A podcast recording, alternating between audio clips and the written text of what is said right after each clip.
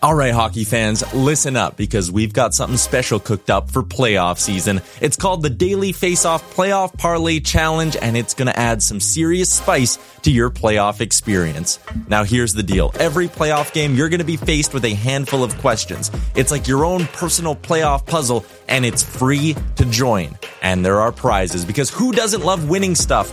Daily winners, you're getting hooked up with gift cards. Treat yourself to some nation gear or maybe even your favorite jersey. And for the big dogs, the people who can win an entire round, it's straight, cold, hard cash. We're talking about real dough for your hockey knowledge. So lace up those skates, stretch those thumbs, and get ready to show off your hockey IQ in the Daily Face-Off Playoff Parlay Challenge. Sign up today and play every game day at games.dailyfaceoff.com and prove your puck prowess. Hey, I'm Ryan Reynolds. At Mint Mobile, we like to do the opposite of what Big Wireless does. They charge you a lot, we charge you a little. So naturally, when they announced they'd be raising their prices due to inflation, we decided to deflate our prices due to not hating you. That's right. We're cutting the price of Mint Unlimited from $30 a month to just $15 a month. Give it a try at mintmobile.com/switch. $45 up front for 3 months plus taxes and fees. Promo rate for new customers for limited time. Unlimited more than 40 gigabytes per month slows. Full terms at mintmobile.com. Everyone knows therapy is great for solving problems, but getting therapy has its own problems too, like finding the right therapist, fitting into their schedule, and of course, the cost. Well, BetterHelp can solve those problems. It's totally online and built around your schedule. It's surprisingly affordable too. Connect with a credentialed therapist by phone, video, or online chat, all from the comfort of your home. Visit BetterHelp.com to learn more and save 10% on your first month. That's BetterHelp, H-E-L-P.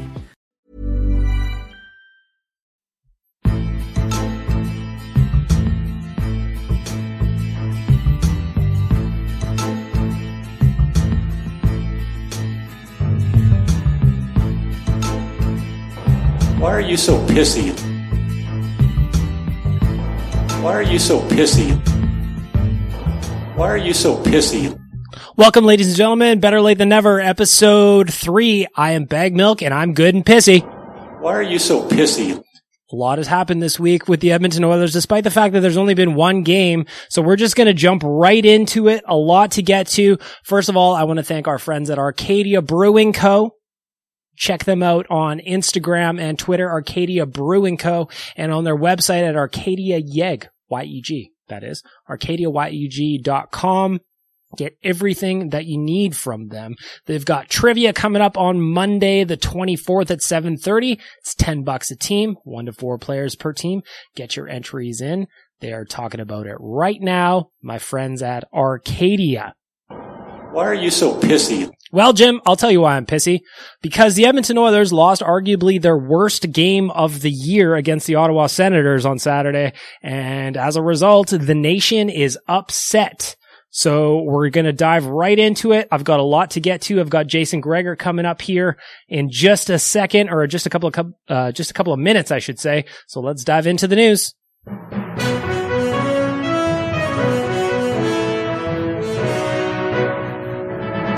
Welcome to the news. Bag Milk reporting live from Bag Milk Manor. Live in Edmonton, Alberta, it is 9,000 degrees below zero. It was in the plus temperatures just a few days ago, then it started raining. How does that happen? I have no idea. As I mentioned earlier, off the jump, the Oilers had arguably what I think is their worst loss of the season.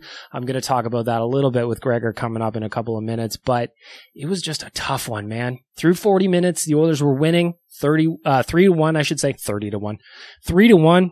Everything looked in control, and then the third period just fell off in a massive way, allowed 5 goals against, ended up blowing the lead, blowing the game, losing 6-4. It was a complete disaster, and I don't know what we can do about it. I don't know what needs to change here, but I promise you this is one of the ugliest losses we'll ever see. Now, when the very next day, a bunch of the players were asked about it. Connor looked completely dejected in his post-game interview. Dave Tippett looked upset. Leon was upset. Again, we'll get to that some more. But one beacon of hope, one guy who shone through like a beacon of light was Brendan Perlini when he stepped up. I think it was the next day. Correct me if I'm wrong, everybody. JSBM Bag Milk on Twitter. Correct me if I'm wrong, but when when Brendan Perlini stepped up to the microphone, he brought a little bit of levity, a little bit of clarity, and a little bit of positivity. You know, especially at this level, it can be like so scrutinized or under a microscope per se of like, oh, not doing X, X, and X, or you're doing all those. You know, sometimes it's too much where it's like, you know what, at the end of the day, it's hockey. Go out there, play like you're on the pond like a kid and enjoy it, have fun, be positive, and, you know, good things will happen. You know, I think if it's the other way and you're carrying negativity and bad attitudes or things like that, it can obviously go down. But the more, you know, you bring that positive energy and spirit, you know, I'm a big believer in law of attraction. So whatever you think about, you bring about.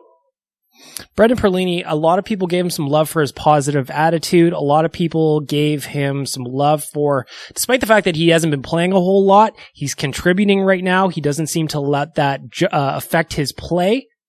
But you know what? It's a results-driven business. And for Oilers fans, it is hard for them to get excited about losses, even though maybe there are some good things that happened in there. But the reality is there was a lot of things that went wrong. And while I do appreciate Brendan Perlini just giving a little bit of positive thinking in there, he talked about the law of attraction, which I appreciate as well. I don't know that it's going to go a whole all that far, depending on what happens on Thursday. You know, if the Florida Panthers come into town tomorrow, I'm recording this on Wednesday afternoon, by the way. I don't know that anything is going to get any better, despite guys like Brendan Perlini being like, this is part of the process. We need to work through it. We need to learn how to win as a group again. Why are you so pissy? Again, I mean, that's the quote of the day. That is the quote du jour around the nation right now, and with good reason. Because this happened. The losses now. Is there one thing that you, in your own mind, you're saying, we got to get better at that? Yeah, we have to get better at everything. Would you like to expand on that? No. You can do that. You know everything. Why are you so pissy, Leon? Why are you so pissy? I'm not. I'm just answering your question. Yeah, you are. Whenever I ask you a question. I gave you an answer. Not very good one. Okay. I have one more for you. Leon, you show your frustration on the ice last game against Ottawa. Is that a good thing when you show it so the other team knows you're frustrated? Yeah, it's a great thing, for sure. Good. Yeah. How awkward was that exchange, you know? It's only a game. Why you have to be mad? I'll tell you why we have to be mad, Briz, is because the Oilers have lost 12 of 14 games. Why is Leon so pissy? I imagine that had something to do with it, you know? I imagine having that many losses tagged in is a big reason. Why are you so pissy? I think that is it. I think that Leon is unhappy. I know we got asked the same question a couple of times. I was a little bit surprised that Jim went there. I'll ask Jason Gregor about it when he jumps on with me, but as far as a sound bite goes, that one is as good as it gets. I don't know that we've ever had a sound bite quite like that. And as we do at Oilers Nation, we turn that into a t-shirt real quick. So if you want a We Are All Pissy t-shirt, which I encourage you to get because it is the hottest tea of the season, you got to go over to nationgear.ca and grab one and do it quickly. Otherwise, you will miss out. This is a one run and done. And to be honest, they're moving. They are moving. When we came up with the idea to take you behind the scenes, that press conference went on. I tweeted out, we are all pissy. That started to draw some attention. That tweet started to move a little bit because you know what? Leon's pissy. Of course he is. The team keeps losing. We're all pissy. We're all feeling like it. We are all upset about what's going on with the Oilers right now. So why are you so pissy? Well, I mean, there's plenty of reasons. There are plenty of reasons, and I don't know that it's necessarily a mystery. These losses don't sneak up on you, do they? No, they don't. They don't, my friends. They just do not. And let me tell you one thing. The nation is as spicy as I've seen it in my time covering this team. I've been a fan my entire life, but I've been covering the team with OilersNation.com for about a decade or more. I don't know if I've ever seen it like this. So that's another thing that I'm going to ask about with Jason Gregor when he joins the podcast here shortly. Again, if you want a pissy tea, this is a one run and done. If you want one, don't wait. Get over to nationgear.ca and check it out, because these will be gone and they will not come back. I promise you that. So get one while you can and see what you can do. Oh, hello. Today's guest on Better Late Than Never, you know him from the Jason Gregor Show. You know him from OilersNation.com. You know him from the DFO Rundown, recording Mondays and Fridays. Jason Gregor, thanks for jumping on with me, sir. BM, how you doing?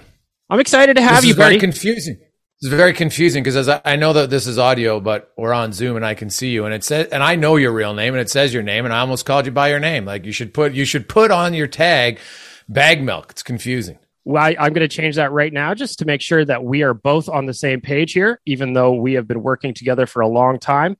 Appearances matter. There we go. Yeah. There we go.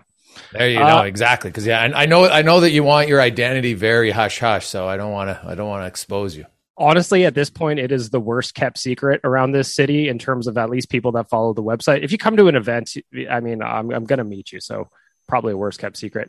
Jason, we're going to talk about the Oilers. Obviously, it is a barn on fire right now. But first, when I told Wanye last night that you were coming on the podcast today, I said I had an idea for a story that I wanted to get your take on. The Nation Now has been around a long, long time. Back in November, Playmaker acquired it outright. I've heard this version of the story from Wanye and Jay. I've heard their version of the pitch to you to join Oilers Nation originally all those years ago. I've heard their version of the story. So I thought it would be interesting to get your take on what those early meetings are like with Wanye and Jay, trying to convince you to join Oilers Nation. But before you get into your side of it, I checked back in with both of those boys last night. So I've got some quotes from them that I need addressed, and I'm hoping you can jump in with this. Now, all right. From Wanye, he said meeting number one took place at arguably the fanciest restaurant in the city, which we all know is Century Grill. The question for you, Jason Gregor, do you still believe that Wanye was right taking you to Century Grill? Yes, he's correct. It was on Calgary Trail. It's like a buffet place now. That's what he said. He's just like, what I thought was the fanciest restaurant in Edmonton is now a buffet place. And that's where we took Gregor to try and show him that we meant business. Yeah. I don't know if it was that fancy, but it was, I live close in the South Side. So I think I think at the time, was living South Side. So we just went and met there. So at that stage of our lives, we might've thought it was the fanciest restaurant. Second, I checked in with Jay last night and he said, actually, you know what, buddy, there were two meetings. Gregor big-timed us at Century Grill, and it wasn't until we took him to the Hudson's White Ave patio when we finally tricked him to joining us. Is this true, Jason Gregor? Did you big-time them in meeting one?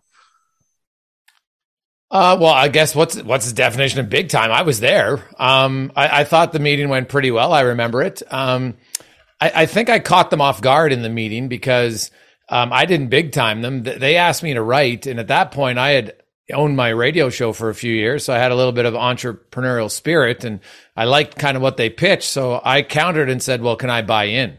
And I don't think they were ready for that. So they needed this second meeting because, you know, I surprised them with that. So I don't know if I would call that big time. I always laugh. She's like, you know, we didn't think that would remotely be a possibility, but you know what? Really knew the internet. Like Jay's the business guy, really knew the internet quite well. And obviously it was, you know, it was something that I thought obviously would grow, not to the level of it that it went to. And, you know, and Jay were both really passionate about it. And I think, you know, their passion was really kind of what sold me more than anything else. It was, I wanted to get into more writing at the time. I'd been written in sports scene and doing a little bit of stuff here and there, but writing's a little bit more permanent. Right. When you're on the radio show, you have good ideas, but if somebody missed it, you know, people can always link to articles. Nowadays, you know, back then you got to remember my show wasn't podcast like it is now, right? Mm-hmm. Like there wasn't archived where you could go back and listen to it. So it's different now than it was back then. But yeah, it really intrigued me. So definitely didn't big time them. I think I surprised them more than anything else. Looking back now, again, the Nation is now part of the Playmaker family, and that got picked up back in November. Looking back now, all those years ago, did you ever kind of imagine it turning into what it did? where Oilers Nation now is a staple for so many people in terms of their daily sports lives? Well, I knew Edmonton fans were always passionate, so I wasn't surprised by that. I'm more surprised that Wanye, stopped writing. Where the hell is he? Let's have a whole segment about that. Right? This is a conversation. Like, did he get carpal tunnel syndrome or something? Like, suddenly can't write. But anyway, I say that somewhat in jest. He's fairly busy, but I'm not really surprised. Edmonton sports fans are different than a lot of other markets. Like, they're very passionate. I think what Oilers Nation did well in the beginning was, it had guys that were literally fans, Wanye could speak to the everyday fan like yourself. And then they mixed in more of reporting stuff. And it seems to have a good combination of the two. Obviously, when it started, I never thought we would grow and suddenly we'd own Hockey Fights, and then we'd own Daily Face-Off, and NHL Numbers and Puckpedia and all those other sites. That wasn't part of the original plan and pitch from, but I will say that it's a big visionary guy, and I do remember, not in our first or second meeting, but probably 8 months down the road, we would go out and we'd meet. Usually we'd have the meetings, the three of us, when we realized we didn't have any sales. And so then we'd have to get some sales to pay the bills. So it was, the first few years was kind of fly by the seat of your pants, because obviously I had my own company and Jay had their own other companies. And it was kind of a hobby really to begin. And then we need some. So then we put our heads together and go out and cold call some people and get some sponsors. And then that would run good for a while. And there was always, like anything, people see the finished product, like any business person out there listening, the behind the scenes stuff can be the most stressful. The writing part was easy, right? That was kind of the fun stuff. As you've gotten more involved in it, I think you would agree that it's the behind the scenes stuff to make everything work that is extremely challenging and difficult at times. But the growth always, I remember he said a number, goes, I really think we can grow to this. And I'm like, you're delusional, right? But he was actually. Do you remember any of those numbers early on? Do you remember some of those early visions of being like, get out of here? There's no. I honestly thought, I remember when I bought in, he was like, you know what? I honestly think in a few years, the way the internet is, we could sell our company for, I think he said $2 million. And I was like, okay. And I was like, hey, great, buddy. Sure. That would have been fantastic, even at that level. And then, just continue to grow. And I think one time he threw out even 5, and then ultimately it sold for a ridiculous amount of money, which is kind of crazy when you think about it. So it really is. It's been a really fun journey, and really with Jay, obviously we became pretty good friends too. That's what kind of made it more fun. And, we have a lot of other business ventures and, we've had a lot of fun parties and different things like that. So, it turned out a lot better and bigger than I probably ever initially imagined it would. Well, one of the things about Oilers Nation is just the community surrounding the website is also endlessly fascinating, because like you said, we throw the parties, we throw the events, we raise money for charity. It's not just about reading about a hockey team at this point. It's grown well beyond that. As we saw yesterday, which we're going to dive into here with the pissy tees that we've now got going up. It's the hottest fashion of the season here in January 2022. So we're just going to dive into that. Yesterday on Twitter, I said, Jason Gregor's coming on the podcast. What kind of questions do you got for him? The overwhelming question that everybody was asking was about hard questions in the media. You're in the media. You sat in those press conferences. You've asked the questions yourself. What's your take on what does a difficult question even mean to you, Gregor? Well, usually when someone says, ask a hard question, I say, okay, what's a hard question? And then they write back. I'm like, well, that's not really a hard question. So the interesting thing is, yesterday had nothing to do with a hard question, because the question Jim Matheson asked Draisaitl, he asked Nurse and Tippett too. I don't like to dive into, if two guys don't get along. I've had my own tete-a-tete, if you want to call it, with players over the years. Rarely over a question, though. Usually it was over some other things. And, Leon and I had a really good FU one day to each other in the room. And the difference is no one ever sees it, right? That's on Zoom. And so it becomes bigger. People will disagree. And, somebody feels like, hey, you know what? Maybe you've been annoying me with your questions for a while. And the other guy thinks, well, you've been annoying me with your answers. And so usually it comes to a head. And then they talk it out. And like, I can only talk from my experiences, you know, with Leon. It really didn't even have a question to do with me. The topic I think was about Zach Cassian, and somebody had asked a question in the dressing room the day earlier, and it wasn't even me. And I just happened to be back then when the room was open. Like, they'd room in, it was like a herd, right? The media standing outside the room, they open the room and you just walk in. And I just happened to be the first guy that day. Usually I'm not the first guy in the room. And I just happened to walk in the room, and Leon and I get along, and I saw him, and he looked at me and he goes, "You guys are Evan idiots, right?" And I was like, "What are you talking about?" And he's like, "Yeah, that's dumb." And I just looked at him, I'm like, "Hey, dude, I didn't ask that question, so don't call me." And my biggest pet peeve is I can't stand when people say the media. I only speak for Jason Gregor. I don't speak for any other media member. They all speak for themselves. I don't agree with every person's article or their take. Like, give me a break. Of course not. I only can speak for myself. So anybody, when they try to lump in the media, I instantly am like, "Dude, you have no idea," or "Girl, you have no idea what you're talking about. You're uninformed." If you have a beef with Jason Gregor, then say, "Hey, I don't like that Gregor said this." I have no problem with that. Ask me directly, but don't lump me in with other people when you don't know if I agree with them. And the other thing is, I'm not in the business of going, now I'll disagree with someone and I'll have no problem. If someone has a take that I don't agree with, I'll say, "Hey, I don't agree with that." And that's, they don't have to agree. I'm not chummy with every media person. Like, that's impossible, right? In a dressing room, not everybody on the team gets along. Like, I'm a little bit, I look at it as it's still a competition. You're competing with other media people in my eyes. You can be respectful, sure, right? I'm respectful, but I'm not, I don't agree with every line of question that someone asks. And some days I'm just like, "Oh my goodness, I would have never asked that question." And that's fine. But when I hear someone say tough question, like, I think a lot of people believe tough questions should mean insulting and yelling combative at the person, right? And it's like, "Hey, Ken Holland, you're an idiot. Like, how did you not know Mike Smith was getting injured?" "Oh, really?" Like, I love that. That's the new line thing. "Well, he should have known." "Oh, really? So should he have known that Ryan Nugent-Hopkins would get injured?" Like, at what level is the age automatically more injury prone? You don't know that. Zdeno Chara, is he injured? And he's 5 years older than Mike Smith. So how many years older is Tom Brady? That guy plays forever.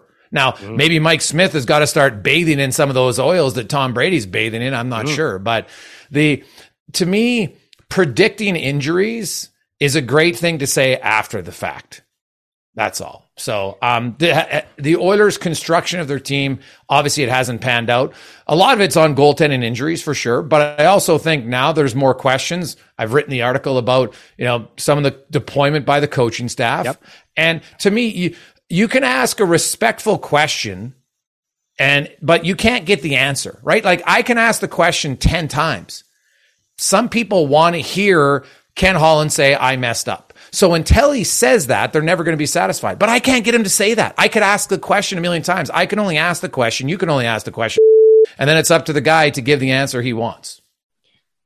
I think it's really interesting, too, that, I mean, I've never asked. I've asked a couple of questions. This is of Todd McClellan back when he was doing something with Sports Central. That's the only time I've ever asked a head coach a question. But for a lot of us that are just on the fan side of the argument, we've never asked anything to somebody's face. So I find it very easy from my side of the fence just to be like, "Oh, I would have said this. I would have said that" in a press conference, when really it doesn't work that way.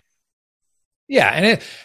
And I always like to approach it. I like to think that I'm fairly level headed at it. I believe the NHL is really hard. I respect jobs that are hard.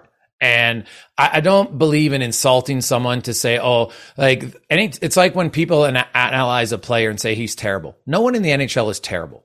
Now, They might make one terrible play and run bad decision at times. That's going to happen. But if your analysis of a player is they're terrible, like it's a lazy analysis, because they're not terrible, right? Well, that's funny too, because I played. Pre-pandemic, I was playing shinny with some buddies a couple of years ago, and a former NHLer that a lot of people would maybe call terrible was on the ice with us.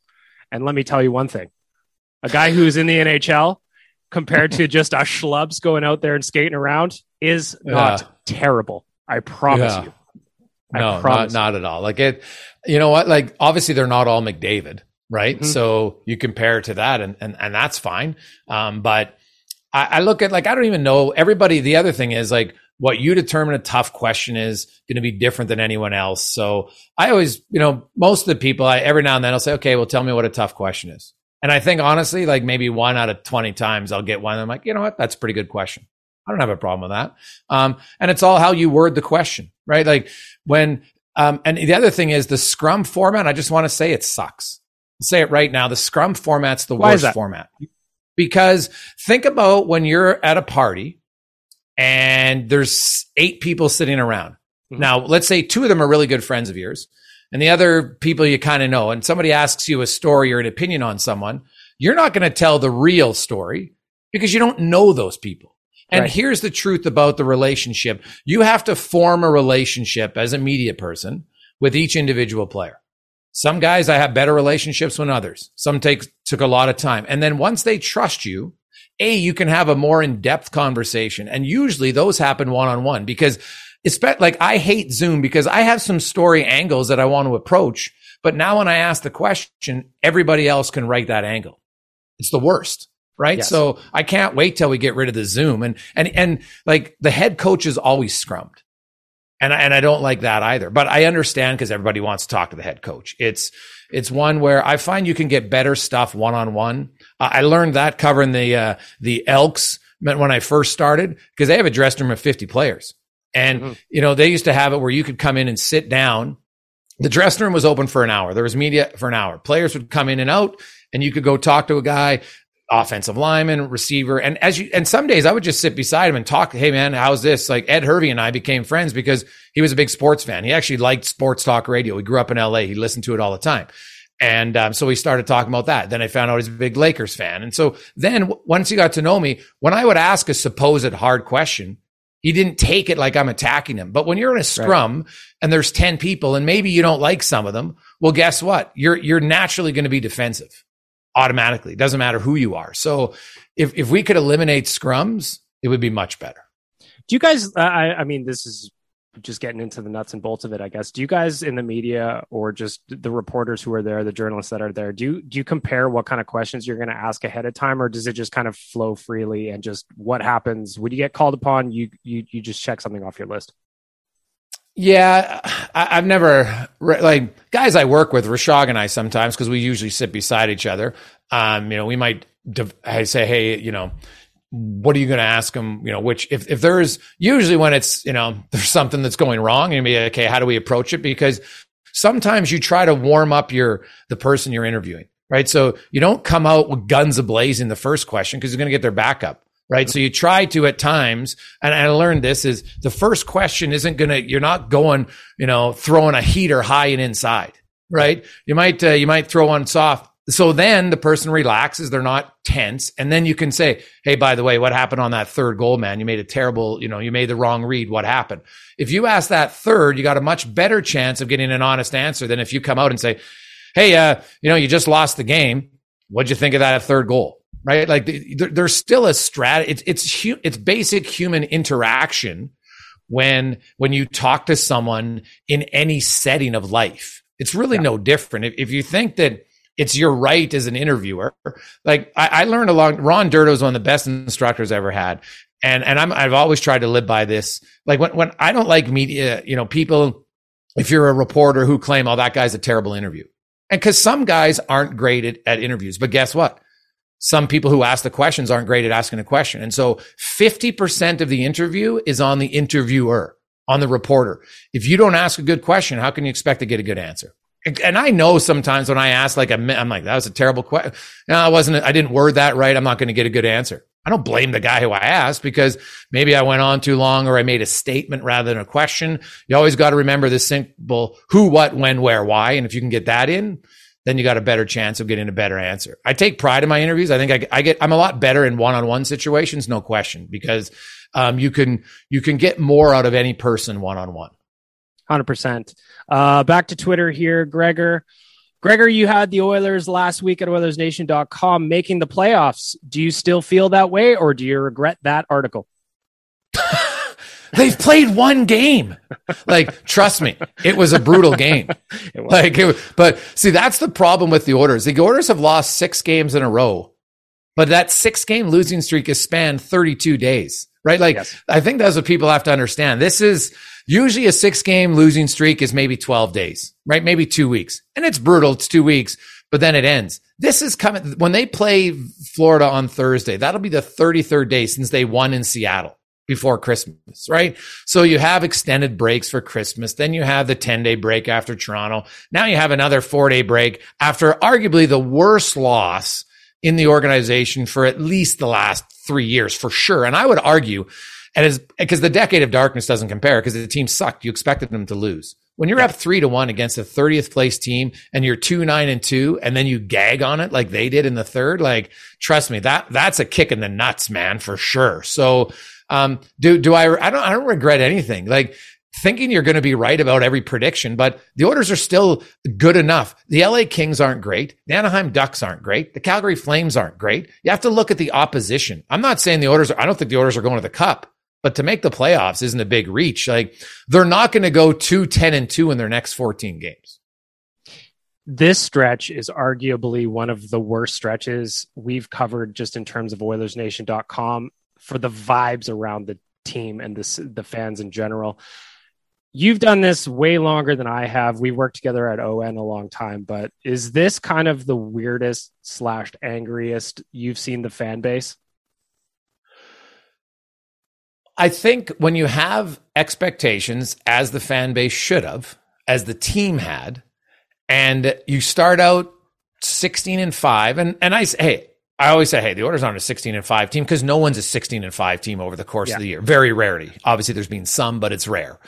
To think that, you know, the Oilers were going to win 50 games was unrealistic, but to think that they were going to go 2-10-2, and the fashion they've done it, they can't score first to save their life. Their penalty kill stinks. Their power play has gone in the tank by their standards. Like, heck, even their best players by their standards are struggling. McDavid doesn't get outscored 5-on-5, right? For a 14-game stretch. He doesn't only have 7 points 5-on-5 in a 14-game stretch. Like, I'd have to go back, and I'd be curious to find out if that's ever happened, other than maybe his rookie year, his first 14 games. Honestly, I got to go back and look that up, because I doubt it. So, you know, everything that could go wrong is going wrong right now. So I understand the frustration. This would obviously be more disappointing than that, because when you have low standards like you did from 2007 to 2016, you accept it. You don't like it as a fan, but you know, the team's just not that good.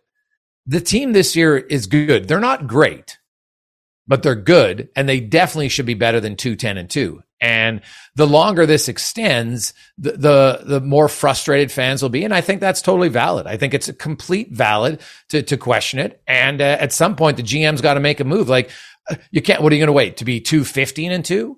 So something's going to have to change here soon, whether it's a trade, whether it's a coaching change. You got to do something. You can't just say, well, you know what? I think you can have a good team, but sometimes you got to shock the system a little bit. I want to touch on some of the stuff you wrote about yesterday and your Help Me Understand article over at OilersNation.com. First, I want to check in on Brendan Perlini. You said, why isn't he playing more? You know, and I tend to agree with you. What's your take on why Dave Tippett seems to really go heavy on the top six guys, Connor and Leon specifically? I mean, I get it. If you're Mariano Rivera and you got one pitch, you throw that pitch all day. But I also agreed with you that a guy like Perlini is getting some stuff done with very few minutes. What's your take on that?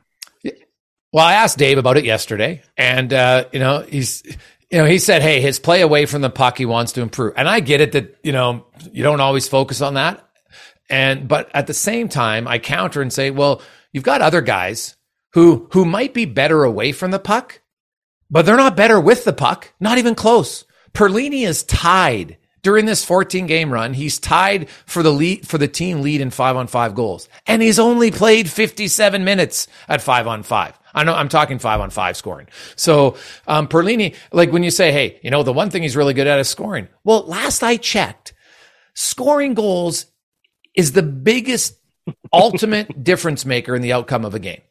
Right? Yes. It's like people can, well, Chris Russell, look at his Fenwick or his expected goals. I don't give a shit. Look at his goals against, actual goals that cause teams to win or lose. Yep. For 3 years, he's above 50% on a team that isn't good 5-on-5. So maybe at some point in your analysis, if you're all analytics focused, you have to look and say, maybe for some players, certain statistics don't really work for them, right? It's like Leon Draisaitl. Remember, his shooting percentage, he'll never sustain that. Well, he's basically been a 20% shooter for his entire career. Some guys are just, he doesn't shoot a lot, but he's good at it. So I look at Perlini and I'm like, hey, I would have played him earlier. I would have played him more. I'm not saying I'm suddenly playing him 19 minutes a night, but when you're in a game and he scored on a quick shot, like he never hesitates, pucks off his stick. Yep. They've played well. They haven't been scored against. Why are you only playing him 5 minutes? Like that to me, there is a game. And so now the next game he's in your top six. And I'm like, well, you got to make a better in-game adjustment. And you can and I get that, hey, the McLeod line was playing well and the McDavid and Draisaitl, you know what though? They got their ice time last game based on reputation. Mm-hmm. And sometimes, I'm not saying sit McDavid and Draisaitl. I'm not an idiot. I'm suggesting that maybe that was one game where you say, guess what? They're only going to play 20 minutes instead of 22 because that other line was going. We're only talking a difference of 3 or 4 shifts. And I don't think Perlini's suddenly going to be, I hope he is, because like when we talked earlier about interview guys, like Brendan Perlini is one of the most insightful guys I've had on the show. He's very relaxed. His parents, I've had both his mom and his dad on the show. Like they're just a relaxed family. And Perlini though said him leaving the NHL has made him every day in the NHL for him is the greatest day of his life now. Sure. Right. And I think he's a great example because there's a lot of people you get in the NHL and it's hard, but then you realize, geez, like, hey, this is good and I deserve it. But then when it gets taken away, like anything, right? If all of a sudden, you lose your job and you're like, my job's whatever. Well, suddenly you lose your job. When you get your next job, you're pretty thankful for it and you appreciate it more. Maybe it's like a relationship you're in, you have a girlfriend and a boyfriend. They're like, yeah, they're okay. And then they dump you because you're like, you know what? You're not treating me well. Well, that's either you take a step back and look in the mirror and say, hey, I got to be better, or you keep going down the same path. And Brendan Perlini said, you know what?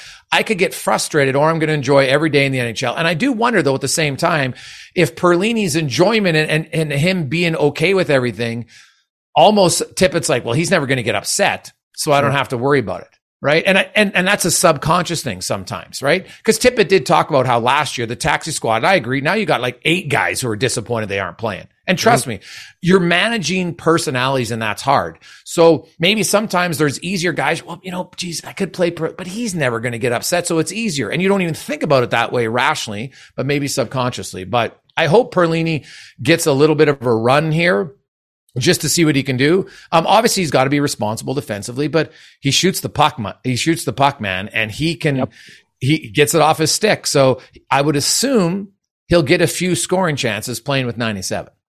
One thing that's interesting, since you talked about some minutes here, I'm looking at the recap from the Ottawa and Edmonton game from the other night.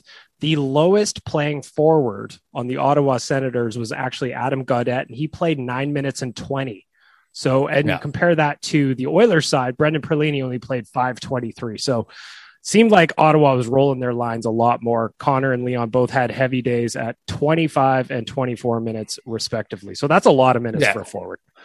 And some of it came from that extended power play. They were on for a minute shift. And there's another thing at some point, if they're on for a minute shift, start your second power play unit or call a timeout. Like there's gotta be some other adjustments that I think are kind of easy adjustments. You don't always have to start your top unit, especially if they're fatigued. Give them a 30-second thing. Plus also make it a little bit more of a competition and see what happens. So like obviously early in the year, different when you're running at 37%, then you're like, okay, I'm going to start them all the time, but you're only running for them at 18% now for 14 games. So every now and then that's a shock to the system. It's not a major change. And I'm not saying it would guarantee that it's success either, but you can't continue to do the exact same thing over and over again when it's not working. So you got to try some subtle things to change. And so, obviously when you have McDavid and Draisaitl, it's very rare they're ever going to play less than 20 minutes. And especially if there's games with power plays, right? So I get that. And if they were playing less than 20 minutes, I'd probably be ripping on the coach because they're too good, right? So, but I would find ways to get other guys involved, and especially a guy like Perlini scoring. He's got 3 goals in his last 5 games.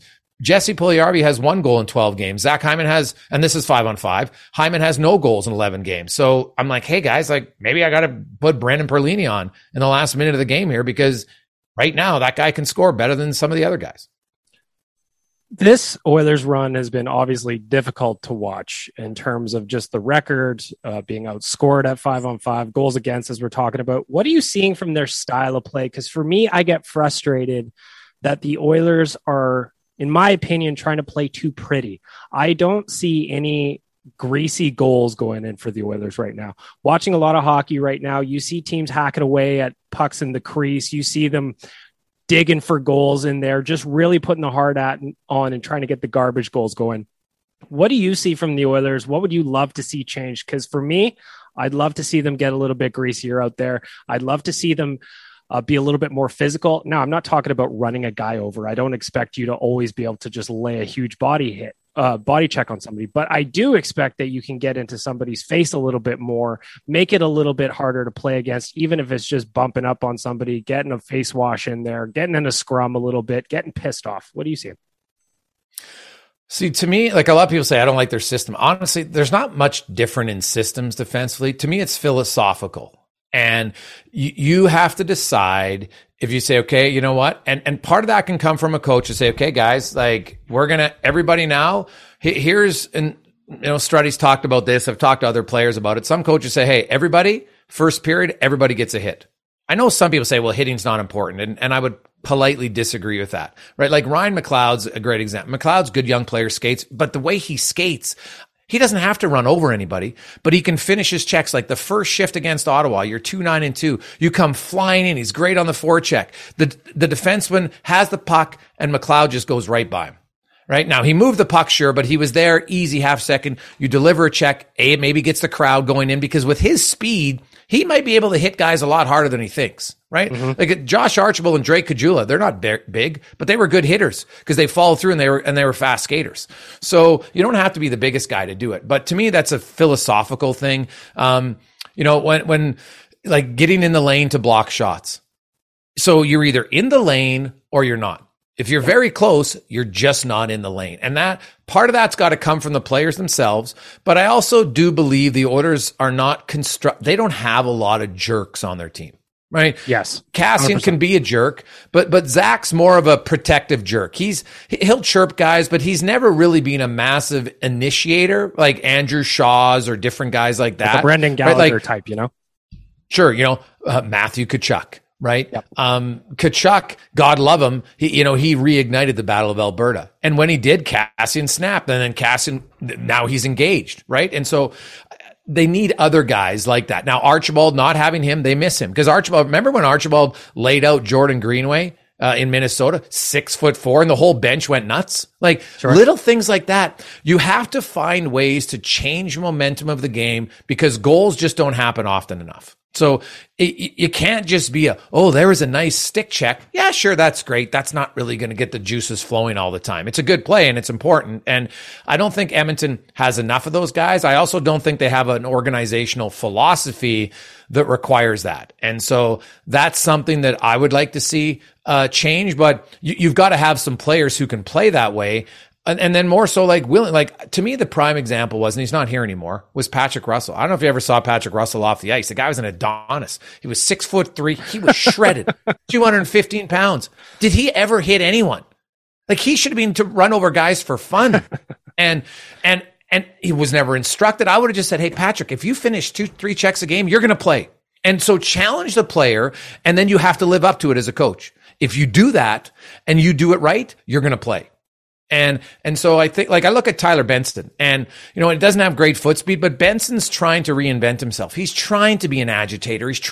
So he's willing to pay the price. And right now I think there's some guys who don't, but I also think I don't just blame the players. I blame the GM and the coach at the same time that I'm not sure they have an organizational philosophy that has them playing a tough, hard, you know, even in your face, demanding to say, we want to be a harder team to play against. Would you say the same thing about a shoot first mentality? because I find, again, I think that the Oilers look past way too much. I would love to see them create their own chaos by, I'm not just saying throw pucks on net when there's nobody in front of the net, because the goalie's going to stop that every single time. But what I would like to see is guys crashing towards the net and throwing some pucks at pads and seeing what happens. Well, and see, that's kind of twofold. I think you answered your own question there. That you can't put pucks on net if no one's going. Now, you can shoot the pad sometimes when you come down the right side, you shoot to the far right goalie pad, so it comes out for a rebound to the other guy. You can definitely do that. But Zach Hyman, Jesse Puljujarvi, Kyler Yamamoto, early in the year, I thought they were around the net more. I haven't seen it as much, right? Remember early in the year when Puljujarvi, he was in scrums and guys were coming at him, and he's 6'4" and he just sticks his arm out. He doesn't have to fight anyone. I don't want him to fight anyone, but he was like, I don't care. I'm not, we haven't seen that either. The Oilers aren't even irritating the other team. And usually you irritate them by just being around the paint, right? Cause you're going to tap the goalie inadvertently, or you're going to give him a little extra tap. Yamamoto's the smallest guy in the team. And I know he was going through an awful funk and he wouldn't shoot. But the thing about Yamamoto is, at least he gets it, to quote Todd McClellan, he plays inside of guys. I don't think Edmonton has enough guys to play inside. And I think that the reason they don't shoot it, although the Oilers actually, in this losing skid, BM, they are actually 13th in shots on goal per game. So they're trying to shoot more. Where they stop shooting, I believe, is on the power play. That's the biggest one. And mainly 97. I crunched all the numbers. 97 early in the year, he was shooting almost double, that he was on the power play lately. And that can be a confidence thing for even the best players in the world. All of a sudden, oh, geez, I'm looking past. But you got to get some ugly goals, because even if you just have somebody going to the net, how many times do we see it? It hits off a skate. It's an ugly goal. But as I've always said, there's no pictures on the score sheet. And if you're a Zach Hyman, you give two bleeps if it goes in off your stick, top shelf, or goes in off your skate and goes across the goal line. You get a goal either way. And for him, he would love it. Well, Oilers fans know full well it's the reason OilersNation.com started. Ryan Smith was a guy who scored a lot of goals from standing right in front of the net. As he said, man, there's bags of money around the crease. You just got to be willing to go get them. Another thing I want to touch on is you wrote about Duncan Keith yesterday and how he has been very steady for the Oilers. I just want to get your take on that, because I agree that he's been better than I expected, to be honest. The contract for me is still problematic, but that's not Keith's fault at this stage. He signed that many, many years ago. What are you seeing from Duncan Keith? Because on your article, the numbers and your eyeballs are both saying this is a guy that the Oilers need. Well, you're seeing a player who early in the year, I thought Duncan Keith maybe at times, was trying too hard, right? You want to make a good impression. And the Oilers were winning, so his mistakes weren't a big deal. It's funny, now they're losing. You don't see a lot of egregious errors from Keith, right? On a team that's been getting outscored badly at 5-on-5, he's 10-6 goals for against. And he plays what he gets more defensive zone starts and offensive zone starts. We know that usually that it's harder to have positive numbers that way. He's a competitor. You watch Keith, he's not a huge guy, but he competes.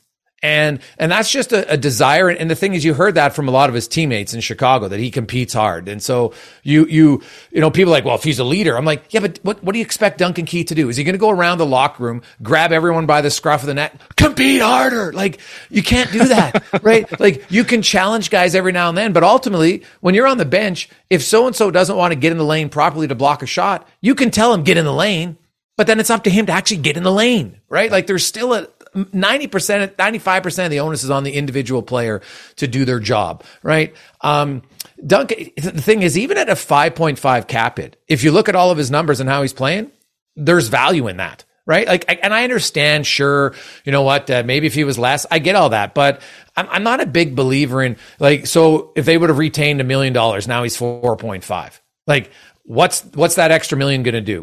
Who would they have signed with that extra million? Other than people saying, well, it just looks optically better. Sure. Would it have made a massive difference? And I don't think it changes how he's playing. I think Keith's been fine, and they need more guys to have attention to detail. Look at certain battles on the ice, and there's more. Some battles are more important than others. Just like some faceoffs are more important. A neutral zone faceoff can add to your faceoff percentage. You heard it.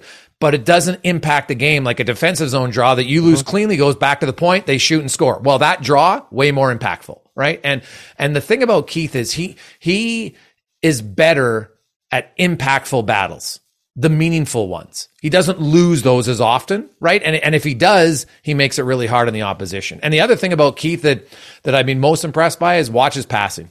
He's their best passing defenseman on the team. He's quick. He gets up. Sure, he misses some passes. That's not what every passer, McDavid and Draisaitl miss passes. But watch how many quick, good passes Duncan Keith makes. He's actually been better than I expected here for the last two months. Jason, we're going to wrap this up. I want to thank you again for your time, but I've got a bet here on Better Late Than Never that I need your input on. As adults, I find that when I was growing up, I didn't understand how much money my parents were spending on groceries, specifically some of the items I was just murdering through, like cheese. Last week on this podcast, I did a full 15 minutes about people telling me what they think is too expensive at the grocery store. For me, it's cheese. For me, it's beef jerky. Love both of them. I will pay any price for both. What are you? Now that you've got your son, you're a married man, you're out grocery shopping, what's too expensive to you at the grocery store? Well, I know you talk about cheese, and before I get to that, have you ever had the balsamic Bellavitino? I have not. See, I don't skimp on cheese. Another cheese that you need to try is coconut Gouda. Don't skimp on coconut. You can't get coconut Gouda just at any. You got to go to I get it at the at the Italian place in St. Albert. But I'm telling you, it's a game changer for anybody listening. Coconut Gouda will change your life. To quote Struds, it's like a bouquet of flavors coming in your mouth. Okay, BM, it's unbelievable. So cheese. Cheese is one thing I have no problem with the price because I love cheese. But things that I find that are they've gotten over. Well, I don't know if you get it really at the grocery store, but windshield wiper fluid. Are you joking? Windshield wiper fluid now is like $8 at the gas station. This thing used to be like $1.99. It did. So I would say windshield wiper fluid, to me, it's the biggest ripoff going right now. But for actual food that. Wow, I have a sweet tooth, so the increase in the price of jujubes lately is really annoying me. I've tried to cut them out, so now I can't. I don't get them as often, so that one kind of pisses me off. And but anything organic, because most of it now, some of organic stuff is organic. I question a lot of it. Well, only because as organic beef as a farmer, so we have our cows.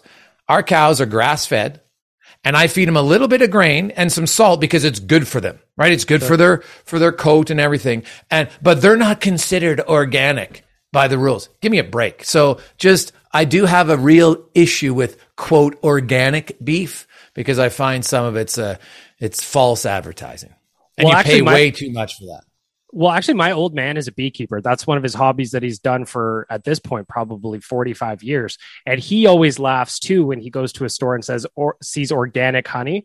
He's like, oh, yeah. Did they have little leashes on the bees to prevent them from going to a different field? Like, how is this organic?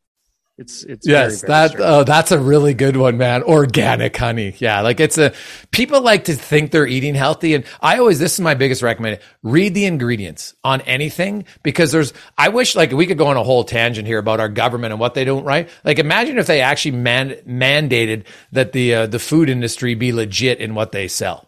That would be great. Wouldn't it? Just the last question before I let you go here. Jason Gregor, of course, from the Jason Gregor Show, OilersNation.com, and the DFO Rundown. Right now, I find that covering the Oilers is not very much fun. So I like to look for different things to do. There's the coconut Gouda. I'm going to go. Yeah, here's the cheese, buddy. See, here you go. We're on Zoom. People can't see us, but there it is. This isn't the coconut Gouda, but this is the balsamic Bellavitino. I brought it down because I thought you were going to ask me about cheese. Well, I might take a screenshot of that just to post up on socials because I am a big cheese guy. I want to know what you're doing to relax these days. You talked about the farm. Is that something that you do that's relaxing for you to go out there and work with the animals? I'm just tinkering with instruments. I've picked up doodling, which I used to do in high school, just to kind of zone out and reset the brain a little bit. What are you doing when you're when you need a little reset? Yeah, my wife laughs at me when I'm like, I got to go to the farm. It's relaxing. And it is for me. You get outside. The cows don't care who you. They're like, dude, feed me. And I just like it that it's been a little bit chilly this winter lately, so I don't love having to feed the cows when it's -30. But you know, you put on the balaclava and away you go. It's relaxing for me. We got a skidoo out there, so you can go sledding a little bit. The other thing actually right now is my son, a friend of ours, gave him a PS3. He's 8 years old. We've never had a video game before. And him and I have been playing together. I limit him. We're only allowed to play for like 25, 30 minutes. And we don't play every day, usually about 3-4 times a week. And it's this, I don't even know the name. It's like a Lego super heroes game. Mm-hmm. And there's like, I don't know how many levels. You got to get like 250 of these bricks. And I think we're at like 50.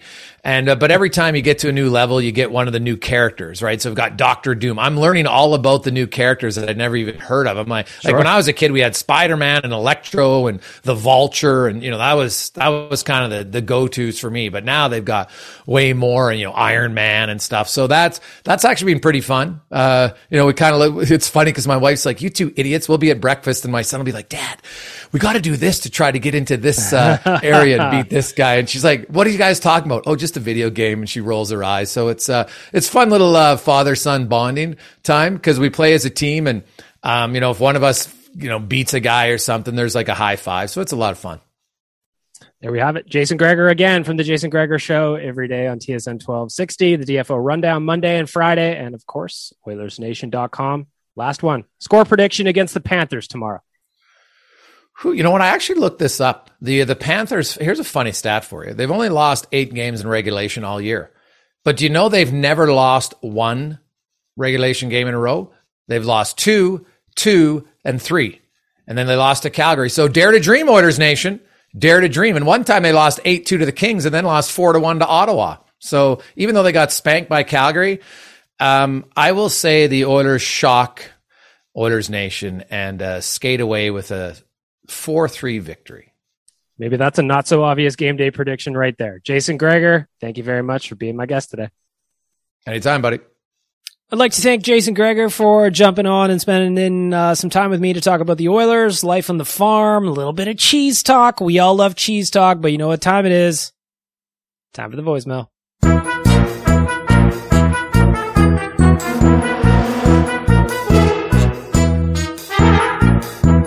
We've got some fresh voicemails coming in.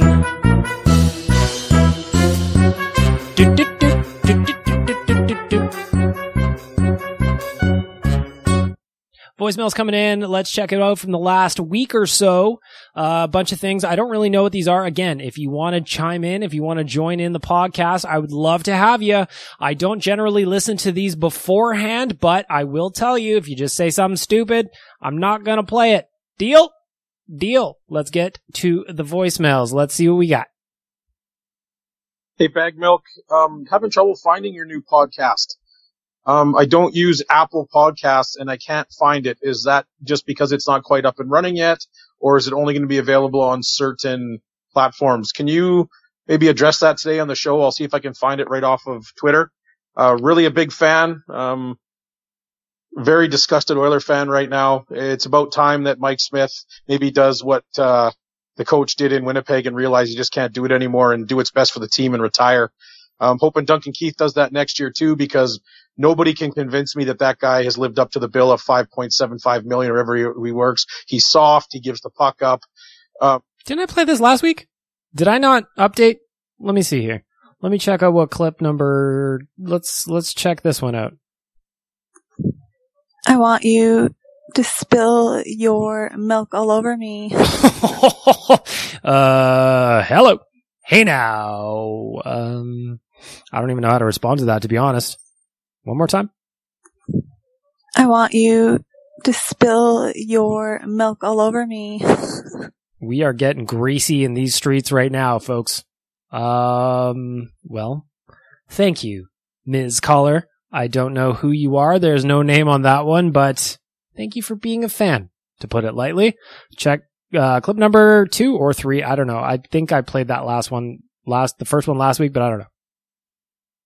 Bonjour, Mr. Malk. For the cheese, you like the brie, or be better with bleu, maybe the fromage from a can. Go win out like. You guys are the best. Do I like blue cheese? I'll eat it in salad, but like blue cheese isn't one of those ones where you can just crack off a chunk and have at her. Like that is not the cheese for you. If you were looking to do that, I'll do that with a feta. I will take a cheddar. I will do all kinds of things. Although I got to check out some of that cheese that Gregor was talking about. A coconut gouda? Maroon. Hey, Bag Milk. This message is going to be one of a back-to-back, but I just had some thoughts about the podcast. It sounds really, really good so far, and I like what you're doing in terms of the soundboard and your planning and all that good stuff. And as a podcast itself, it seems great. I think access to it is a little bit confusing, especially the voicemail. I was thinking that maybe there's a chance you could add like a link tree into your bio on Instagram, and it would be better accessible to some people that don't know exactly where they're heading. Oh, that's a good idea. So you can just click on it, and you'll have links to both the podcast, the Oilers Nation radio podcast, and maybe you could throw something in there for Arcadia Brewing as well. Shout out Arcadia Brewing. But yeah, no, I think making it a little bit more accessible, especially the voicemail side of things, would be nice, as opposed to having to go to OilersNation.com every single time for the voicemail itself. You know what? I can absolutely do that. I think that's a great idea, to be honest. I will 100%, 2000% set up a link tree for this that will have ON Radio, it'll have Real Life, it'll have the voicemail for this one, it'll have Arcadia Brewing, which we obviously love. We want to give them a shout out. ArcadiaYEG.com. That's what their link is. That's their website. Go check it out. I can absolutely do that. No question. We'll set that up today. Hey, Bag Milk. It's Dan. Finally recording that second half that I told you about there. After our colossal collapse yesterday, what do we do now? Obviously you had mentioned on Twitter that there's going to be a press conference very soon. Whoops. And I don't know the results of this, obviously, because it hasn't come out yet. So this might change the value of this question, but, if the Oilers don't do something now, what stars start demanding trades out of the city is my greatest fear and question for you. As I think all of us, the only reason that Oilers fans in general are in a major panic is, aside from us wanting to win, I feel like most people are stressed or worried about Connor having second thoughts on staying here past his tenure, Leon staying past his contract here, you know, just losing everything, all because of poor management and association with the organization, especially some of the things that have gone on like last summer with Bear. Your thoughts on this thing? Well, obviously I'm concerned about Connor and Leon too. I think fans have every right to be concerned about those two. The ones that I wonder why they don't seem to be concerned about those two is the management. I mean, I'm guessing there. That's all conjecture. I hope that something turns around here, because I'm with you. Those two are the pillars of this team, and I feel like they're being disrespected at this stage in their career. They need better overall depth around them. And then, first of all, whoopsie daisies on that press conference announcement. That is my bad.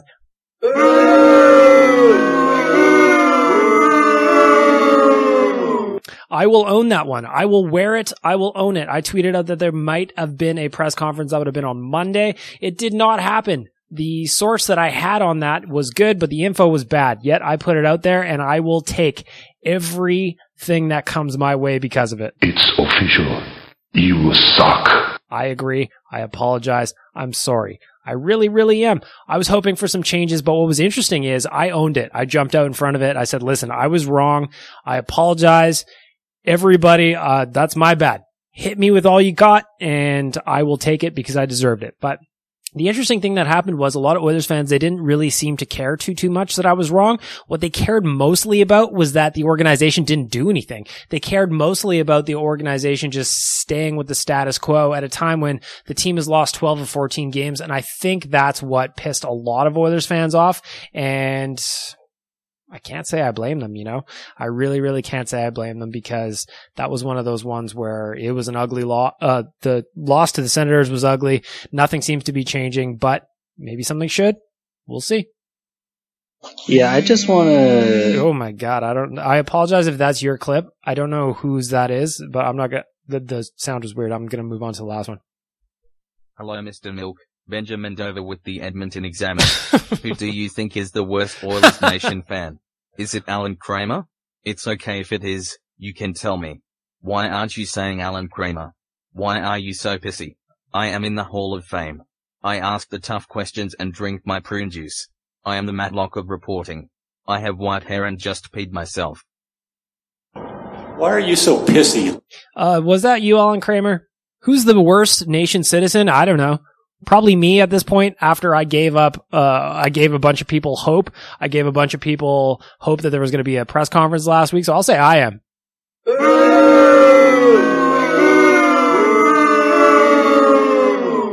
I was just like looking at my mentions over the weekend, and there was just people like on edge about it. So I was just, hey, that's my bad.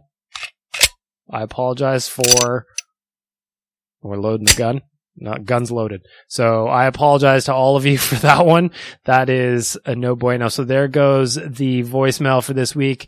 I will put together a link tree. I will put together something for you so that it's a little bit easier to find. And I promise we will get to that before next week. That's the voicemail.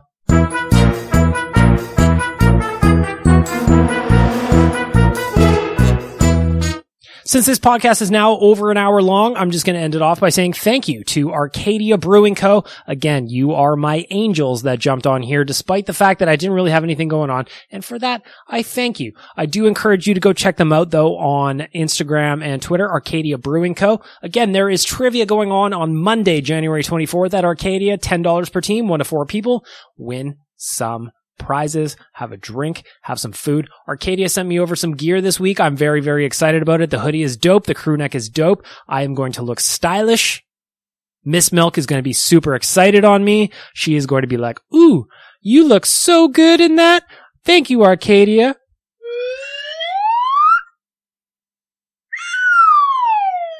Or maybe she won't even recognize me at all. Wait a minute. Who are you? I am Bag Milk. This is better late than never, and I just want to say once again, thank you for listening. This is episode 3. Thank you to Jason Gregor for jumping on. Thank you to all of you for the voicemails. Keep them coming in. Let's chat next week.